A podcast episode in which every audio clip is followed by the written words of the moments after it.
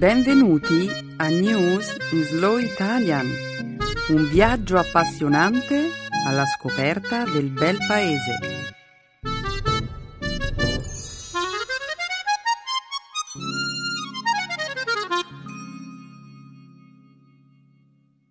Oggi è giovedì 5 settembre 2013.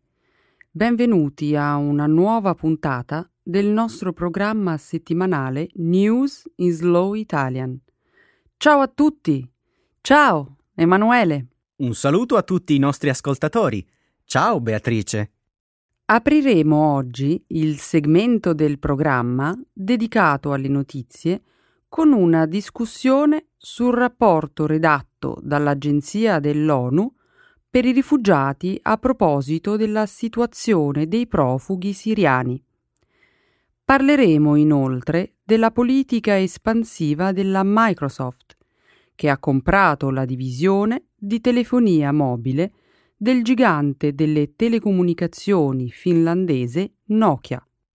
Della suggestiva storia di Diana Niad, la quale ha completato la sua storica nuotata da Cuba alla Florida, e infine vi racconteremo una storia sulla pericolosità dei grattacieli urbani. La pericolosità dei grattacieli urbani? Beatrice, come sei misteriosa. Ma in che modo possono essere pericolosi i grattacieli? Vedrai, Emanuele, vedrai. Uff, non so perché, ma sto cominciando a pensare che i grattacieli sono pericolosi davvero. Ma andiamo avanti con i nostri annunci. Come di consueto, apriremo poi la seconda parte della trasmissione con la grammatica italiana. Il dialogo grammaticale di oggi sarà ricco di esempi illustrativi sui pronomi indefiniti. Ognuno, qualcuno e chiunque.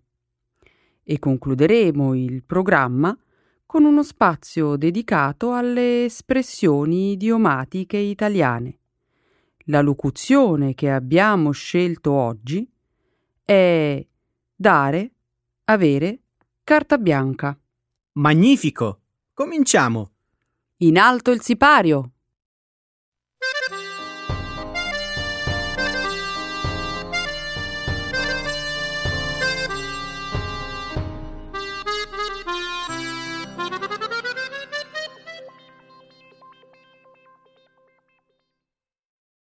La crisi dei rifugiati siriani.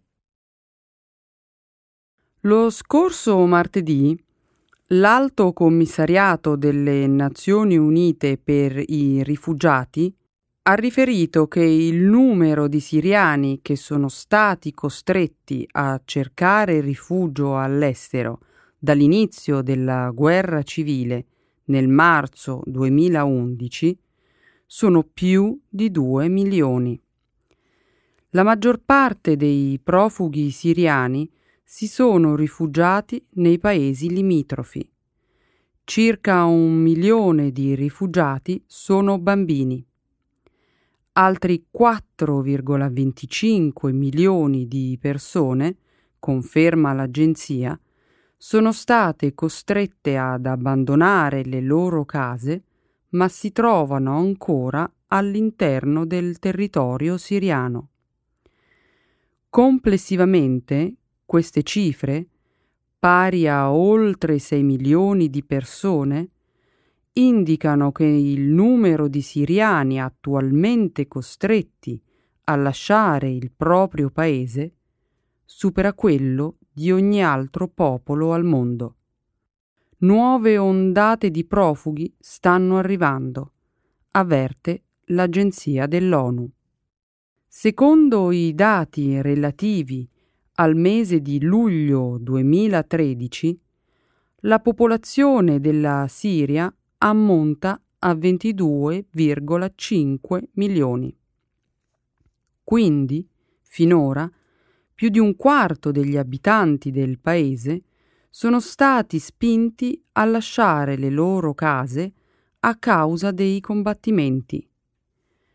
Secondo l'ONU, 100.000 siriani, per la maggior parte civili, sono stati uccisi dall'inizio delle azioni di protesta contro il regime del presidente Bashar Assad nel marzo 2011, seguite poi dalla guerra civile. Il nuovo rapporto dell'ONU giunge mentre i membri del Congresso degli Stati Uniti discutono sull'opportunità di intraprendere un'azione militare contro il regime di Assad, in seguito al suo presunto uso di armi chimiche. Nel corso di un attacco alla periferia di Damasco il mese scorso. Il presidente Obama, lo scorso sabato, ha detto che, sebbene sia convinto di avere l'autorità per colpire la Siria, avrebbe atteso l'autorizzazione parlamentare. Molte persone si chiedono quando è che gli Stati Uniti smetteranno di farsi carico di tutti i problemi del mondo?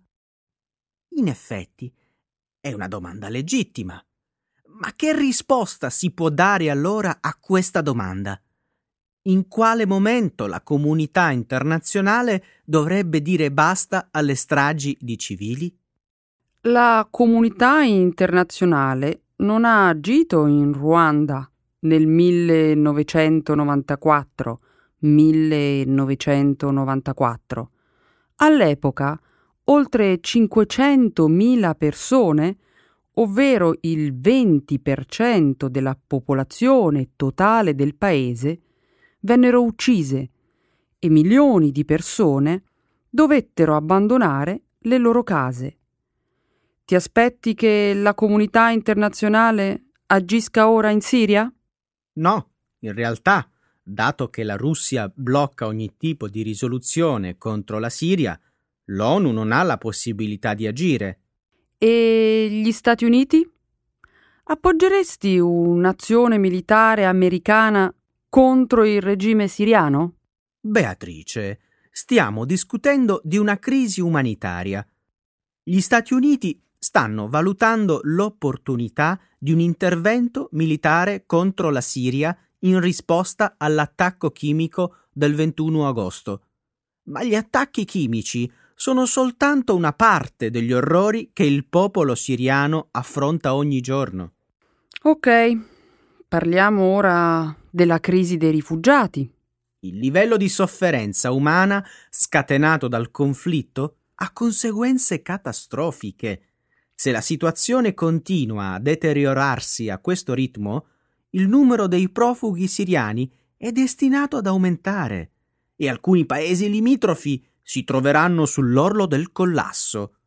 Qualcosa deve essere fatto ora.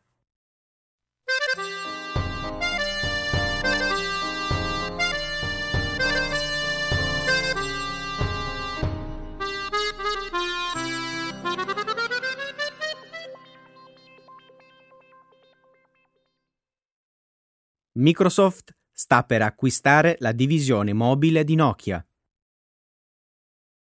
Lunedì Microsoft ha accettato di acquistare il business della telefonia mobile di Nokia per 5,4 miliardi di euro, 7,2 miliardi di dollari, 4,6 miliardi di sterline. In totale circa 32.000 dipendenti sono in attesa di essere trasferiti da Nokia a Microsoft. Microsoft è uno dei più grandi nomi del settore tecnologico. La sua attività ha sofferto quando i consumatori si sono spostati dal PC e laptop tradizionali agli smartphone e tablet PC. I critici dicono che la ditta è stata troppo lenta a rispondere al mercato in forte espansione per i dispositivi mobili. Con l'accordo con Nokia, gli analisti dicono che Microsoft ha voluto assicurarsi di ottenere una sua strategia nel mercato della telefonia mobile. Nokia era una volta un leader nei telefoni cellulari, ma ha perso quote di mercato nei confronti del leader Apple iPhone e Samsung Galaxy. Le vendite di Nokia sono diminuite del 24% nei trimestri fino alla fine di giugno da un anno prima.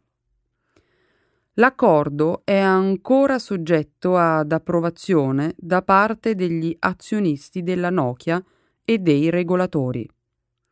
L'acquisto è impostato per essere completato nei primi mesi del 2014 quando circa 32.000 dipendenti Nokia si trasferiranno a Microsoft. Eh, Microsoft sta seriamente pensando di competere con i telefoni iPhone e Android. Era ora. Sono passati quasi tre anni da quando la prima versione di Windows Phone è arrivata nel mercato degli smartphone. Sembra che sia proprio così. Microsoft è entusiasta di guadagnare terreno più velocemente per diventare un degno concorrente di iOS e Android a livello globale. E uno dei modi per farlo è quello di acquisire Nokia. Si tratta di una mossa intelligente per assumere il business dei dispositivi Nokia e integrarli ancora di più con Microsoft. Questo mostra l'impegno e l'ambizione per farsi grandi nel mercato della telefonia mobile, soprattutto dopo le notizie positive dell'inizio di questa settimana, che dicono che gli Windows Phone hanno preso ritmo nei cinque maggiori mercati europei di Microsoft. Ah, davvero? I telefoni Microsoft sono in aumento in Europa? Sì, negli ultimi tre mesi i Windows Phone sono stati l'8,2% delle vendite di smartphone nei cinque principali mercati europei. Il livello più alto di sempre. Grande notizia per Microsoft. E allora, quali sono esattamente questi cinque principali mercati europei? Regno Unito, Germania, Francia, Italia e Spagna. Ma gli Windows Phone si trovano ad affrontare una forte concorrenza. A livello globale, iOS e Android continuano a dominare le vendite. E il BlackBerry? BlackBerry non sta andando bene. Ora rappresenta solo il 2,4% delle vendite nei cinque grandi mercati europei e a malapena l'1,2% negli Stati Uniti.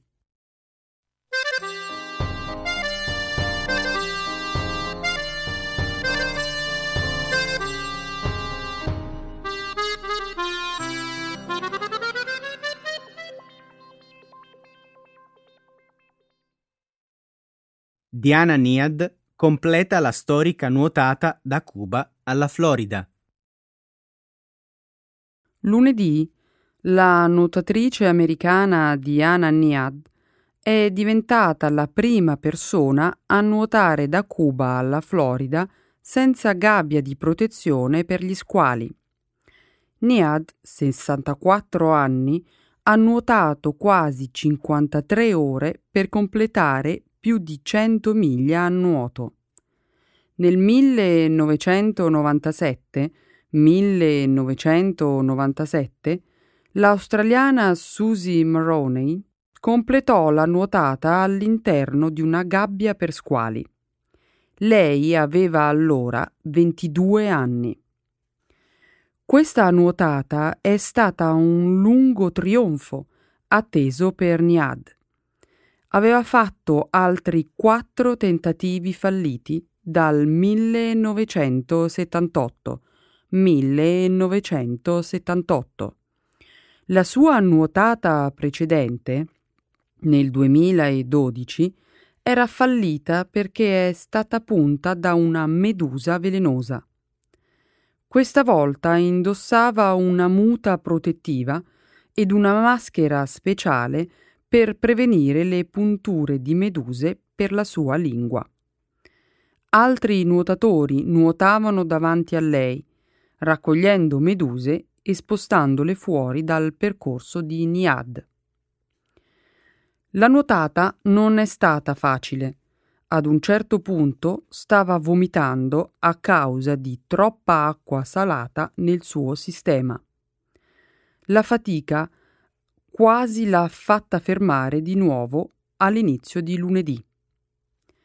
Un paio di centinaia di persone si sono radunate a fare il tifo per Niad in una spiaggia di Key West.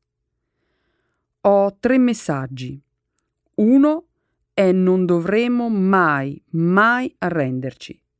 Il secondo è non si è mai troppo vecchi per inseguire il proprio sogno. Il terzo è il nuoto sembra uno sport solitario, ma è di squadra, ha detto in spiaggia. Sono stato molto ispirato da questa storia lei ha seguito veramente il suo sogno.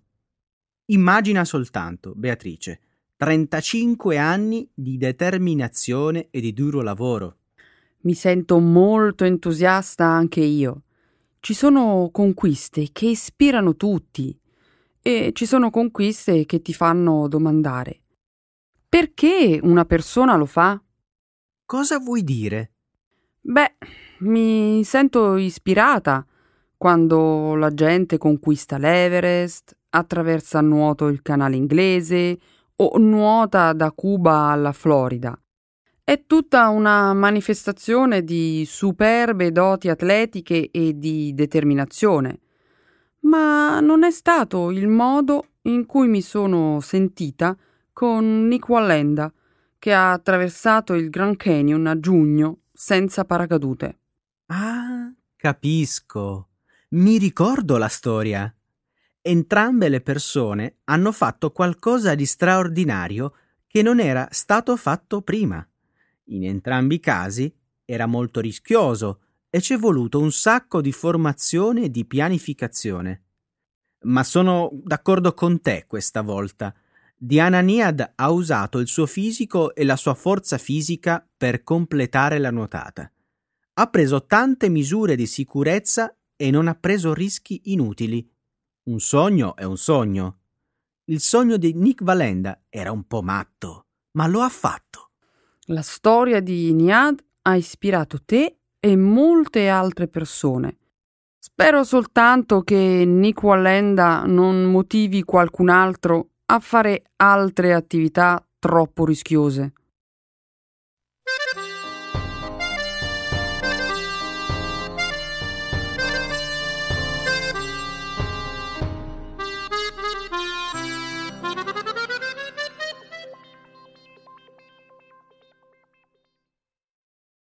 Londra, il grattacielo che scioglie le automobili. Un nuovo grattacielo londinese è stato accusato di aver fuso alcune parti di un'automobile riflettendo i raggi del sole. La macchina, una Jaguar, era stata parcheggiata dal proprietario all'aperto, nei pressi dell'edificio, in un pomeriggio soleggiato. Al suo ritorno, circa due ore più tardi, l'uomo ha scoperto che alcune parti della sua automobile si erano sciolte. Il grattacielo, di 37 piani, è noto a molti londinesi come il walkie-talkie, per la sua forma insolita. Una volta completato, l'edificio presenterà una superficie di circa 33.000 metri quadrati di vetro, pari all'estensione di oltre quattro campi di calcio e mezzo. Secondo gli esperti, a causa della sua peculiare curvatura, l'edificio agisce come uno specchio che riflette i raggi solari. Il medesimo fenomeno era già stato segnalato in precedenza. Nel 2010 la superficie di vetro del Vidara Hotel a Las Vegas rifletté un raggio di luce d'intensità tale da cuocere i capelli di un ospite che si trovava nella piscina dell'hotel. Non avevo mai pensato a questa possibilità.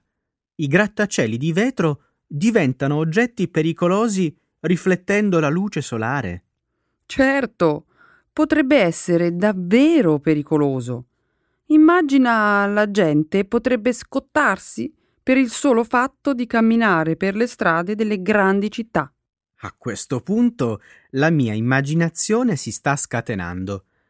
Mi immagino la trama di un nuovo film apocalittico. Grattacieli malevoli stanno assumendo il controllo delle grandi città. La gente non cammina più per strada durante il giorno. O si trasferisce a vivere in campagna. E i grattacieli stanno diventando malvagi e intelligenti ed estendono il loro potere su tutto il pianeta. Ok, ok, va bene. Questa è una storia molto cupa. Che ne dici di un grattacielo che vuole fare amicizia? Un grattacielo solitario che frigge le uova e riscalda l'acqua di una fontana per far sì che le persone lo amino? Molto romantico. Ma non penso che la tua storia farebbe vendere molti biglietti. La mia storia, invece, potrebbe essere il prossimo successo commerciale dell'estate.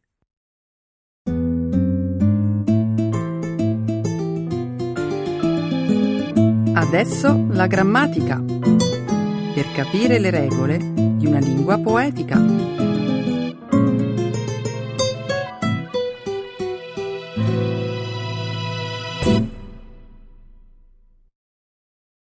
The indefinite pronouns.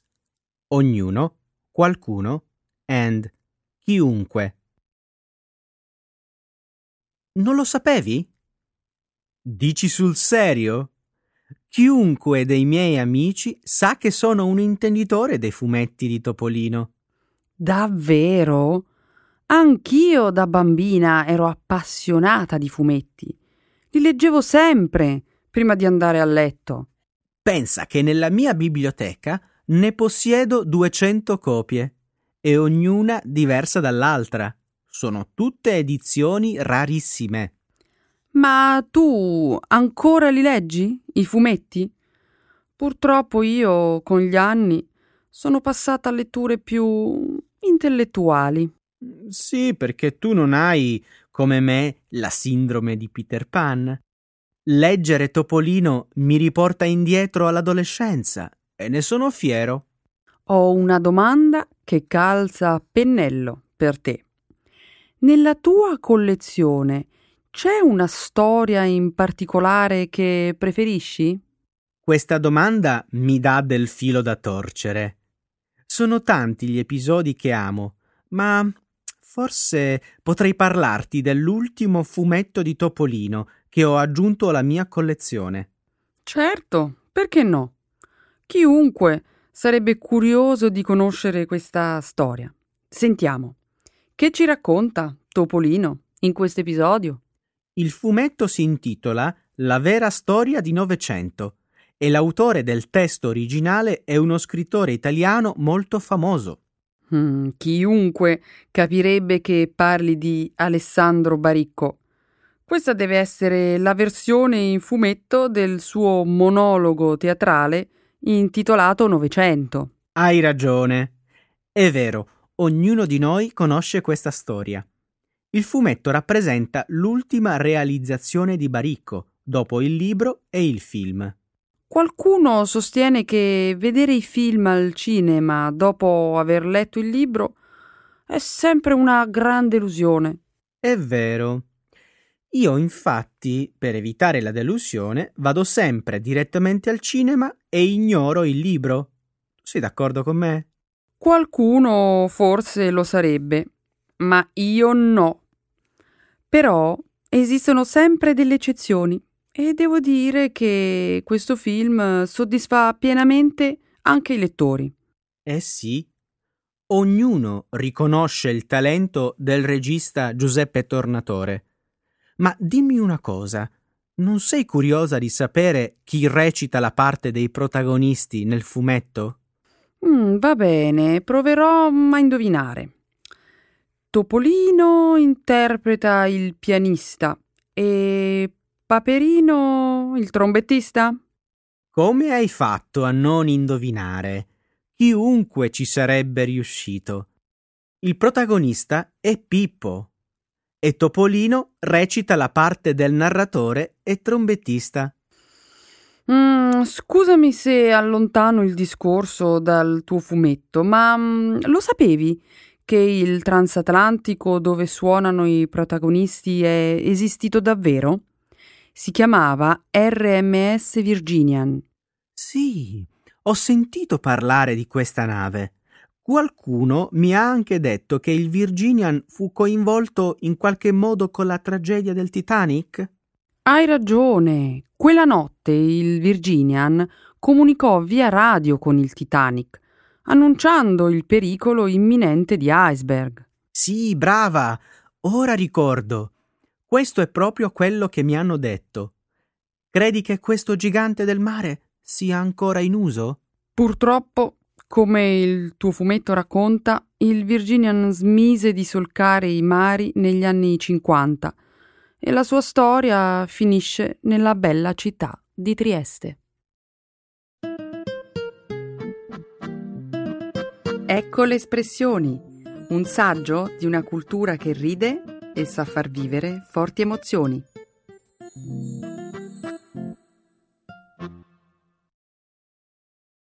Dare o avere carta bianca. To give or to have carte blanche. Beatrice, mi dai carta bianca oggi?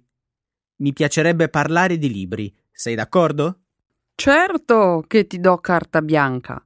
Mi conosci. Vado pazza per la lettura. Allora, di cosa vogliamo discutere? Finalmente ho finito di leggere il libro di Dan Brown. Tu hai letto Il codice da Vinci? Certo, io il libro L'ho letto quando è uscito e ci ho messo una sola settimana. Wow! In così poco tempo! Ma perché tutta questa fretta? Io invece ci ho messo sei mesi. Mm. Certo che i tuoi tempi sono proprio lunghi. Che facevi? Leggevi una pagina al giorno? Aspetta, te lo dico subito.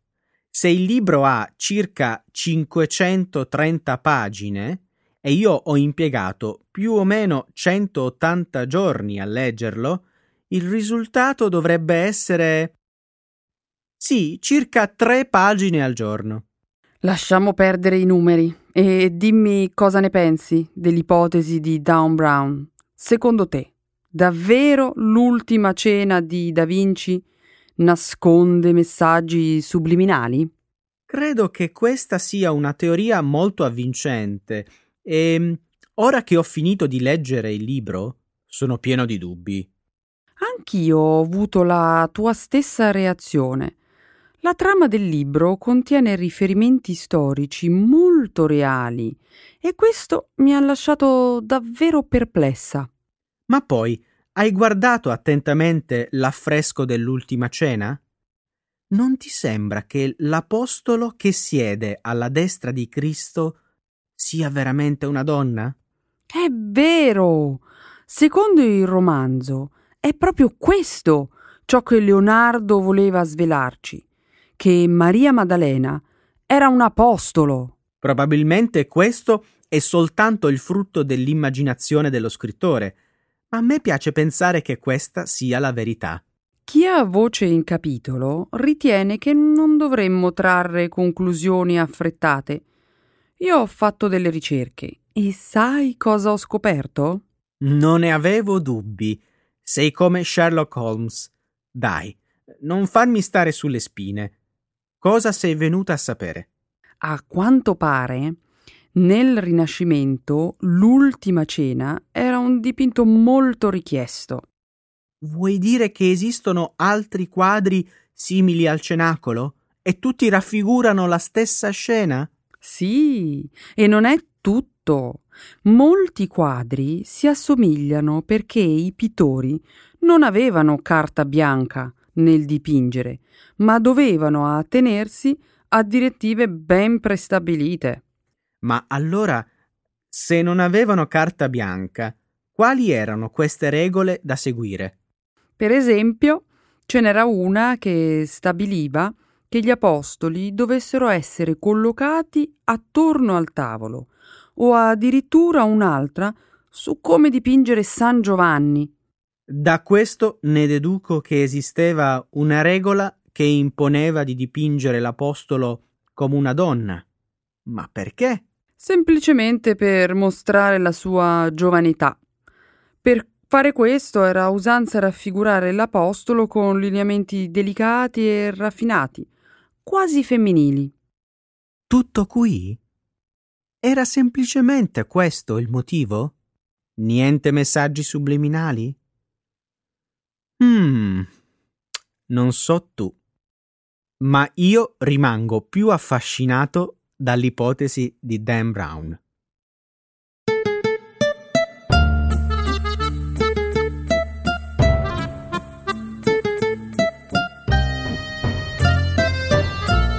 Cari ascoltatrici e ascoltatori, grazie per essere stati con noi e grazie a te Beatrice.